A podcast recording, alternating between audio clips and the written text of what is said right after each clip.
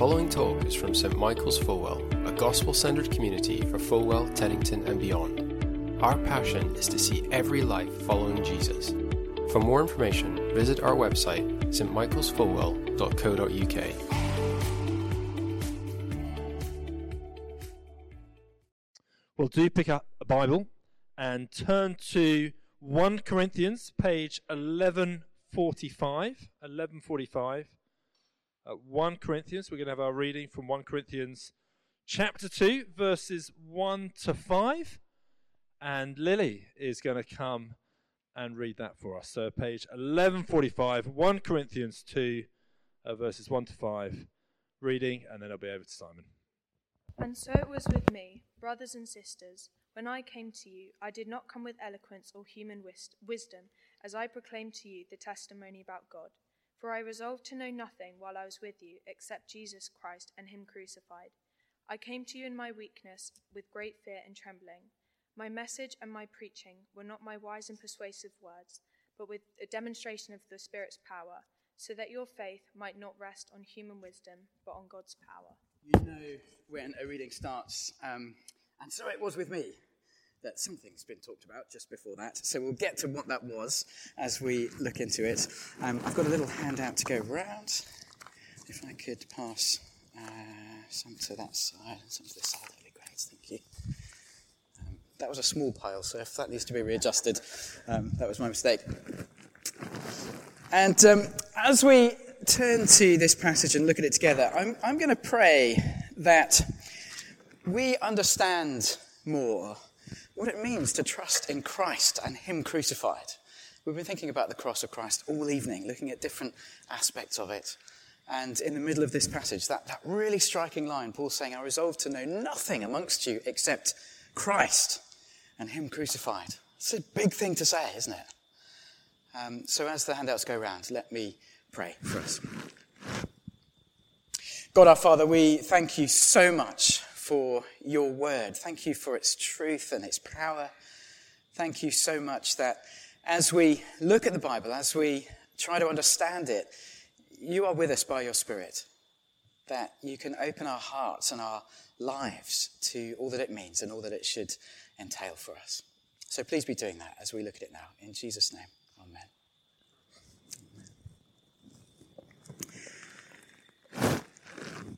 This evening, um, I want to uh, give you some ideas of where you could go to church if you get a bit fed up with St. Michael's. Um, one day you might get a bit bored or disillusioned with things here. Uh, you might decide it's not big enough or impressive enough. Um, the preaching's just not funny enough or intellectual enough. Uh, the band does a great job. Maybe they're not loud enough for you maybe the wrong instruments for you. Maybe uh, the people here are just, I don't know, just not attractive enough, just not cool enough. I don't know if any of you are thinking that way. So you might think at some point, I want to find a more impressive church. I want to be part of a more impressive church. I'm here to help. Um, so here are some ideas. Um, we've got a few people here, quite, quite a good number come on Sunday, but um, there are lots of churches out there who have more people, bigger numbers. Here in London, I looked this up. It's hard to find sort of very up-to-date stats, but All Souls Langham Place has about 2,500. HTB has about 4,500.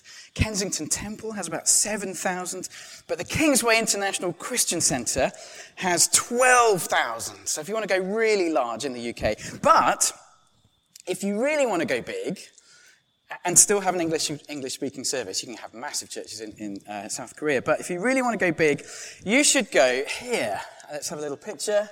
Um, you should go to Lakewood Church in Houston, Texas, because apparently, in multiple services in that building, they have about 45,000 people through the door on a Sunday. So if you want to go large, that's where you want to go. Um, Joel Osteen, the pastor, has much better hair than me or Ed, and much, much brighter teeth. Um, but maybe um, you think, I would like to have, more than anything else, a really well published author as my pastor. What have Ed and Simon ever published? I mean, come on. You could go to some of the Co-Mission churches and people have published books. If you really want to go impressive, though, you probably want to have this guy, uh, Rick Warren. Uh, his book, The Purpose Driven Life, is the best selling Christian book by a living author. It has sold uh, more than 50 million copies. Um, so that'd be a good place to go if you're looking for that kind of impressiveness. What about the most um, listened to pastor online? That's quite a big deal these days. For a few years, that was this guy, um, Mark Driscoll. Um, sadly, that all came to an end. He was actually deposed from the church he was leading for um, sort of aggressive power play in his leadership and for trying to manipulate sales of his books. Um, but maybe you warm to that kind of ambition. I don't know. Um, what about the education of your pastors? Um, Ed and I have a couple of degrees each, um, but if you want serious academic credentials, I looked it up. I would go with this guy, um, Johnson Funso Odesola, a pastor in Nigeria. Um, I reckon he's the pastor I found with the most degrees. Apparently, he has three bachelor degrees, a postgrad diploma, two master's degrees, and six PhDs and he's written 70 books, and produced, written, and starred in several movies. So I'm afraid to say, in terms of impressiveness, there is no way that we are currently competing on those particular scales with those ministries. Now, some of those churches I've mentioned are great ministries. Uh, some are less good. Um, we're not going to go into any of that tonight. Um, but by various metrics, they are all impressive looking. Having said all of that, now look down at your Bible. And let's start with the last verse from last week's chapter, the last verse of 1 Corinthians chapter 1. So we're page 1145. Have a look at 1 Corinthians 1 31. Therefore, as it is written, let the one who boasts boast in the Lord. That's where chapter 1 has ended. Let the one who boasts boast in the Lord. You might know if you've been here these last few weeks, that's something the Corinthian church really needed to hear. Um, they thought of themselves as very special, uh, very capable, really impressive very spiritual, very gifted. You get that all the way through the letter. They, they argued with each other about which leaders were the most impressive Christian leaders with the most impressive international ministries. Some said it was Paul the apostle who was writing this letter.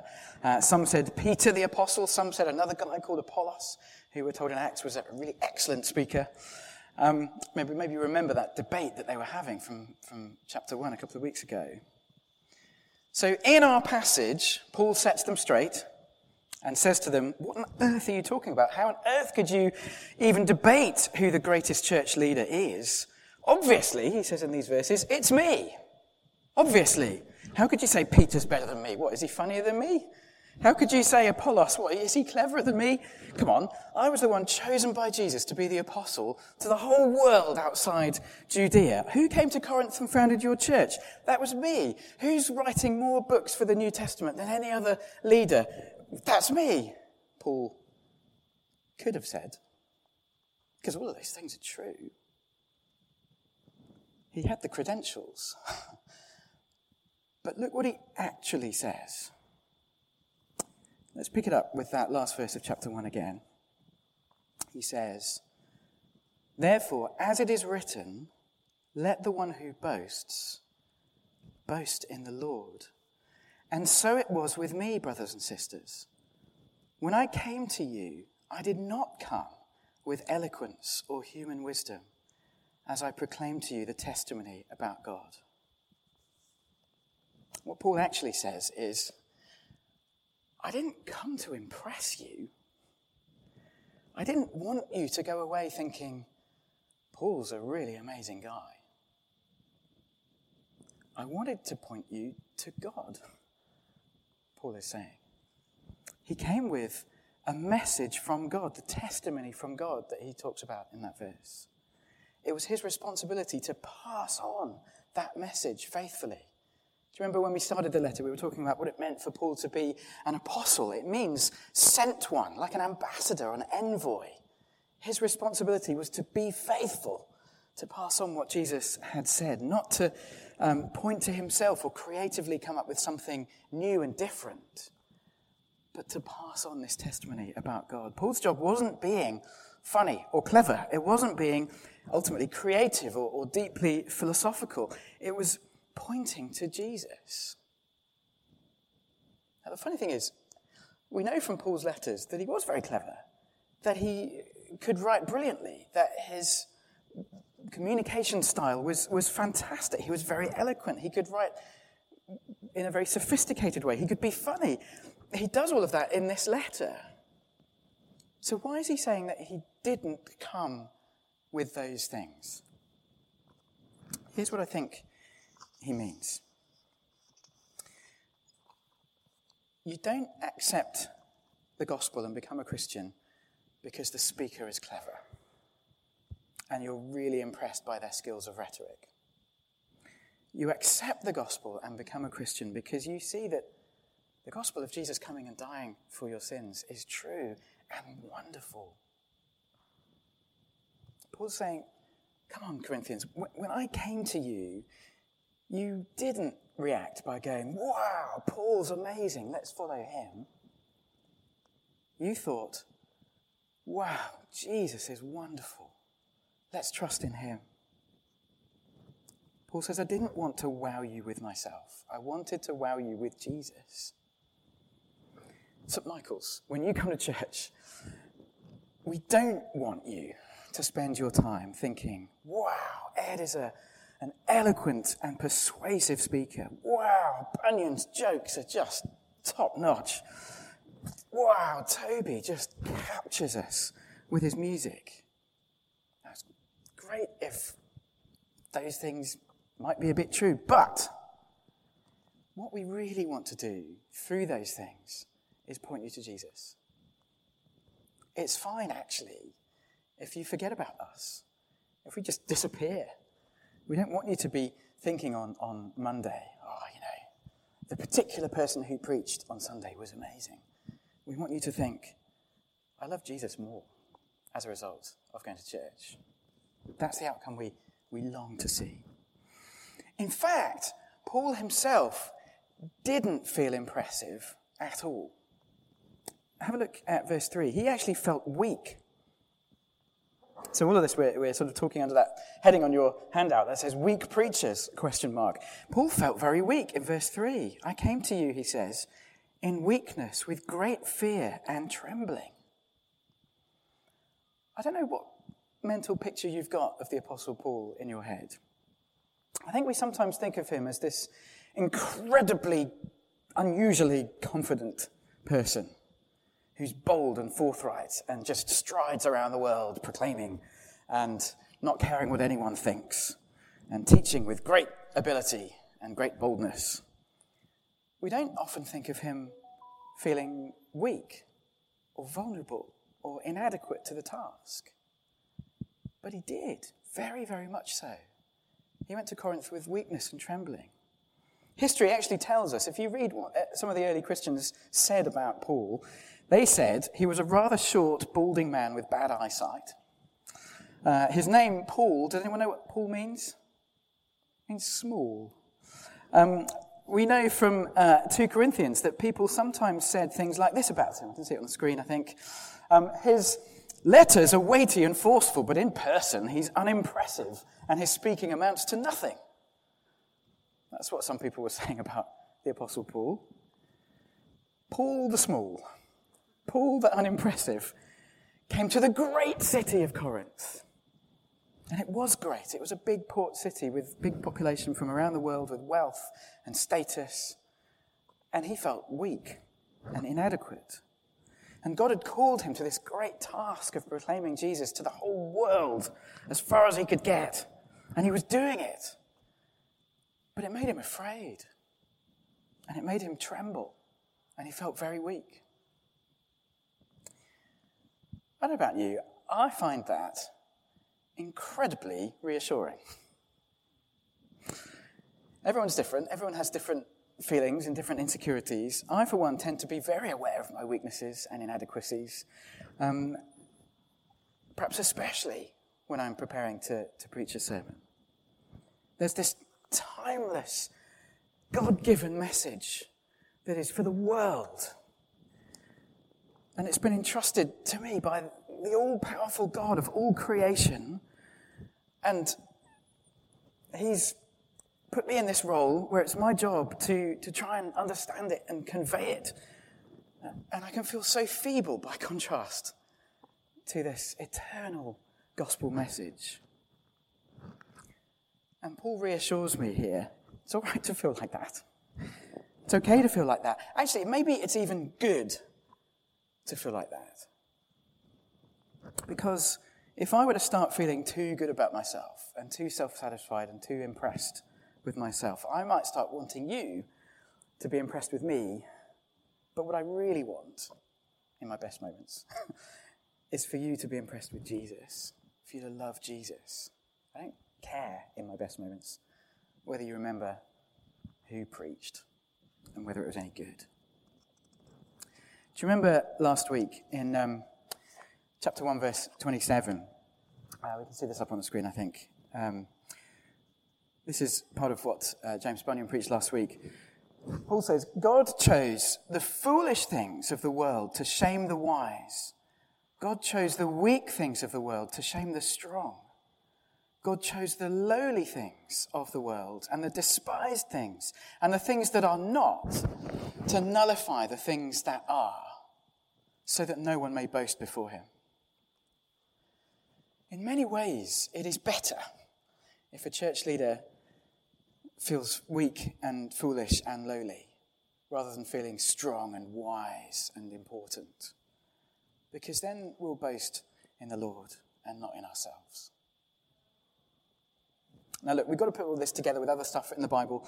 Um, the Bible talks about God giving gifts, including gifts of preaching and teaching. It's good to recognize those gifts. It's good to encourage them. It's good to grow in them, to fan them into flame. We, we do work hard here at St. Michael's to try and uh, find good ways to communicate, to uh, use helpful illustrations and visuals and stories and all that sort of thing in order to hopefully try and illustrate and, and, and connect us in with God's Word. We work as hard as we can, hopefully, to do that. In fact, I wouldn't recommend choosing a church because it has the worst preacher. You know, you go out there and you find the one that is the dullest, who can't string a sentence together or speak with any kind of logic, and you think that's the best church because that's going to be the humblest preacher. Um, that's not better than a, a good preacher who conveys God's word well. But don't choose a church. If, if you're in a position at some point to choose a church, if you move or something like that, don't choose a church where the preachers are self satisfied and proud, who like to impress or control or entertain people with their cleverness. Sometimes putting cleverness on display is just not helpful in getting a message across. Imagine if somebody was told to run in here and tell us all that there was a fire and we need to get out. And this person uh, on the way in here thinks, aha, this is my chance to shine, my chance to impress. And they sort of get up to the front and get our attention and they start saying, ladies and gentlemen, unaccustomed as I am to public speaking, um, and they start to regale us with all sorts of stories and jokes about fire and fire alarms. I mean, what, is, what are they getting to? Um, that's just not helpful. They need to run in and say, There's a fire. Everybody leave calmly. Don't go just for displays of cleverness. Go for a preacher that longs to point to Jesus and not to themselves. Because there's another side to all of this in this passage. Uh, the preacher may feel weak and may be weak and maybe should feel weak. But alongside the weak preacher, there is a powerful God at work and we see God's power in this little passage in two ways the cross and the Holy Spirit. Um, for the cross, look at what Paul says in verse 2. He says, For I resolved to know nothing while I was with you except Jesus Christ and Him crucified. So, the very center of Paul's message, the thing that was most important, the thing that held everything else together, was the cross of Jesus. The one thing that really mattered above everything else was Christ and Him crucified. You can sum up the whole of Christianity in that one phrase Christ and Him crucified. Is that clear in your mind as we look at this? That the cross of Christ is the single most important part of the Christian message, perhaps along with his resurrection from the dead. That is the one thing that we need to, to know about and, and receive and understand and live out the most. This is what Paul says about it later on in the letter in um, chapter 15. I think we can hopefully see that. Where he says, For what I received, I passed on to you as of first importance that Christ died for our sins according to the scriptures, that he was buried, that he was raised. If you want to know what is most important in all of the Bible, in all of Christianity, it is that Jesus died on the cross and rose again from the dead. Now, what does that have to do with God's power? Maybe you remember this from last week. This is um, chapter 1, verse 18. Paul said, The message of the cross is foolishness to those who are perishing, but to us who are being saved, it is the power of God. So the cross of Christ is the power of God. At the cross, you see God's power to save, to rescue us from our sins. Um, Bunyan said in last week's sermon that maybe you sometimes feel as if we talk about the cross a lot. Well, we should. Even if it was the only thing that we ever talk about, we'd still be blessed week by week by week by week as we pointed again and again and again to Jesus on the cross. We've been thinking about the cross all evening, some of the incredible things that God did on the cross justification, justifying us, declaring us innocent despite our sins. Um, we've sung so much about uh, the cross tonight. Uh, lots of beautiful things that God accomplished on the cross. I want to um, think about it a slightly different way and show us how, how the cross answers some of the massive questions that we might have. So imagine you're going through life and you're thinking, I'm not sure if God really loves me. Well, look at the cross and what do you see? You see God, because He loved you so much, stepping into history, giving His life in the person of His Son for you. We can't doubt that God loves us if we've seen what He's done for us by sending Jesus to die on the cross. What if you are going through some really hard times and you think, I feel as if God just, he, he feels distant and as if he doesn't understand my suffering. Look at the cross. What do you see? You see a God who is not distant anymore, who stepped into our world, who allowed himself to be brutally persecuted and executed and died a horrific death. And one of the reasons he did that is so that he, we could never again say he doesn't understand our suffering. He really does. Not just from a distance, but because he's been there with us. What if you're going through life and you think, oh, it doesn't really matter how I live? I mean, sin, it's not that serious, is it? Well, look at the cross and what do you see? How serious is sin? It is so serious that it took the death of Jesus to win forgiveness for us. What if you think to yourself, I just, oh, I just feel really put off Christianity by the hypocrisy and power abuse that I see in churches? Look at the cross, and what do you see? You, you see the eternal power of the Creator being used in the most self giving way imaginable that is where all the horrible power play of humanity is completely turned upside down. And you see that Jesus is so unlike those people who've called themselves Christians and abused power. Maybe you're just looking into Christianity and you think, if God exists, I, I don't know, I don't know what he's like. What's his character? I don't, I don't know what he's like. Well, look at the cross. What do you see? You look at the cross and you see a God who has come with such compassion and such mercy for those who desperately needed rescue. That is what God is like. That is where to look to see the biggest display of God's character. What if you think, I'm not sure if God really forgives me? Well, look at the cross and what do you see? You see that your forgiveness has been accomplished by the death of Jesus already, if you're trusting in Him. And God is not going to go back on that. If He's already given His Son for you, He's not going to say, Oh, I didn't mean it. you're not forgiven after all. It's done. It is finished, as Jesus said on the cross. What if you say to yourself, I don't want to forgive this other person? Well, look at the cross and what do you see? How, how much did it cost God to forgive you? How can we withhold forgiveness from others if it cost God his life to forgive us? What if you say to yourself, I thought the Christian life would be a bit easier than this? It seems like it's a real struggle. Well, look at the cross. What do you see? You see our Saviour, who we follow, going through far worse torture, struggle, pain than we will ever face. We're not above him, are we? What if you think, well, God seems distant and far away? Look at the cross. What do you see? God came down to be amongst us, to live our life, to die our death. What if you think, in my darkest moments in the middle of the night, I'm scared of dying?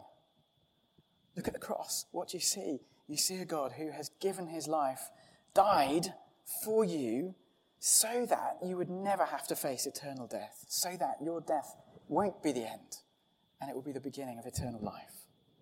We could go on and on and on and on with the way the cross answers these deepest questions and struggles of our lives.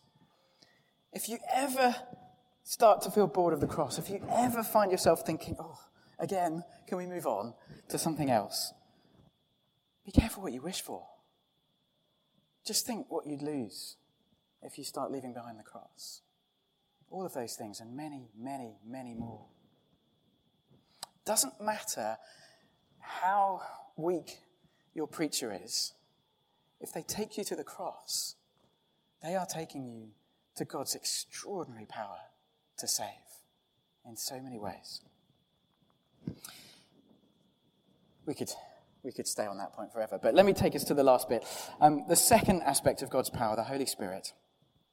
Paul says in verses 4 and 5 My message and my preaching were not with wise and persuasive words, but with a demonstration of the Spirit's power, so that your faith might not rest on human wisdom, but on God's power.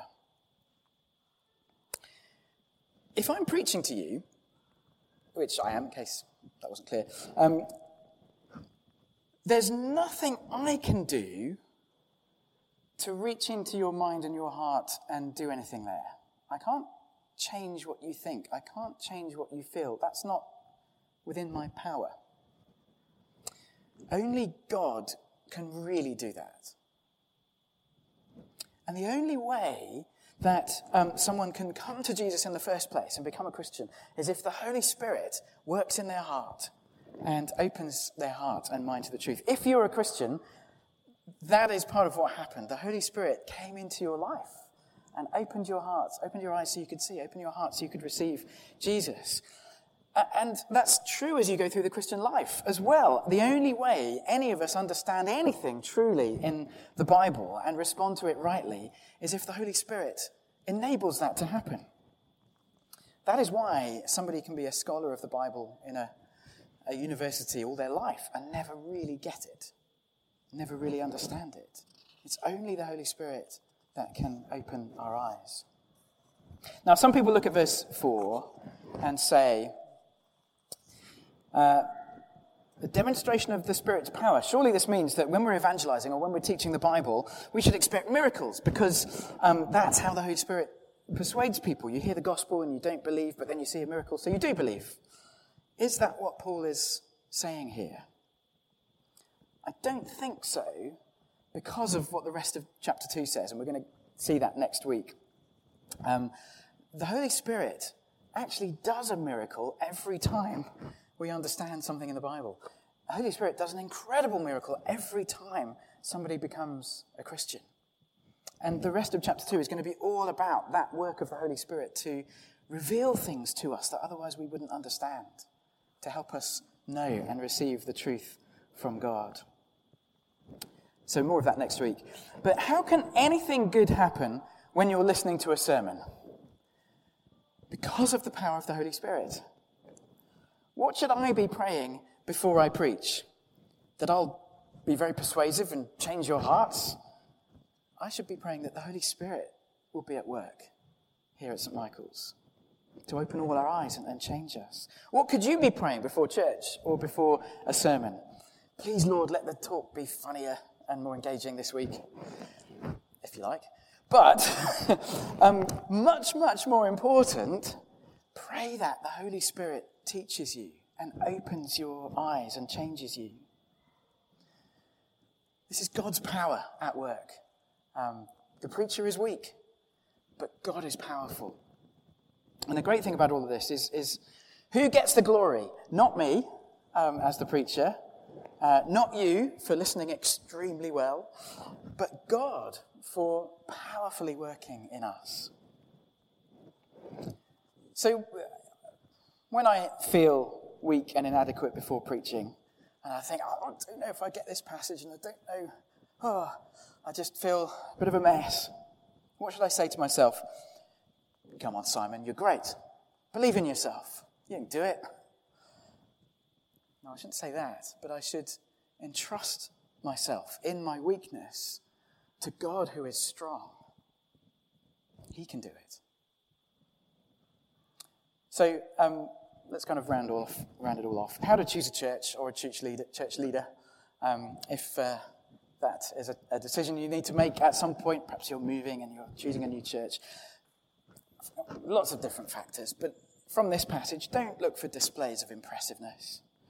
Don't follow someone who wants to point to themselves. Don't go just for big numbers or great music or those kind of things. They can be nice to have, sure. There's nothing wrong with a really big church and really awesome pumping stereos that we might get installed soon here at Smart um, But go to a church that wants to preach Christ crucified and keep preaching Christ crucified, trusting the Holy Spirit to be at work. And if some of that makes you think, oh, I'll stay at St. Michael's after all for a bit, great, great. Um, but let's pray. Let's pray and ask for God to be powerfully at work through the cross, through the Holy Spirit amongst us. Lord our God, we want to thank you so much that the power is not with us, but with you.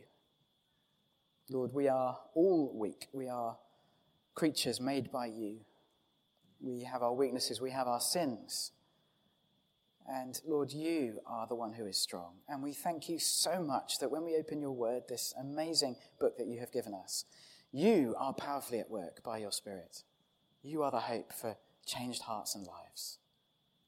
And Lord, thank you that when we open the Bible, what we see is the cross, this amazing thing that looks so weak and yet is so incredibly powerful, your powerful salvation. Pray, Lord, that you would show us the cross again and again and again from its many wonderful different angles. Help us, Lord, to see how extraordinary it is that our Savior Jesus would die for us. In his name we pray.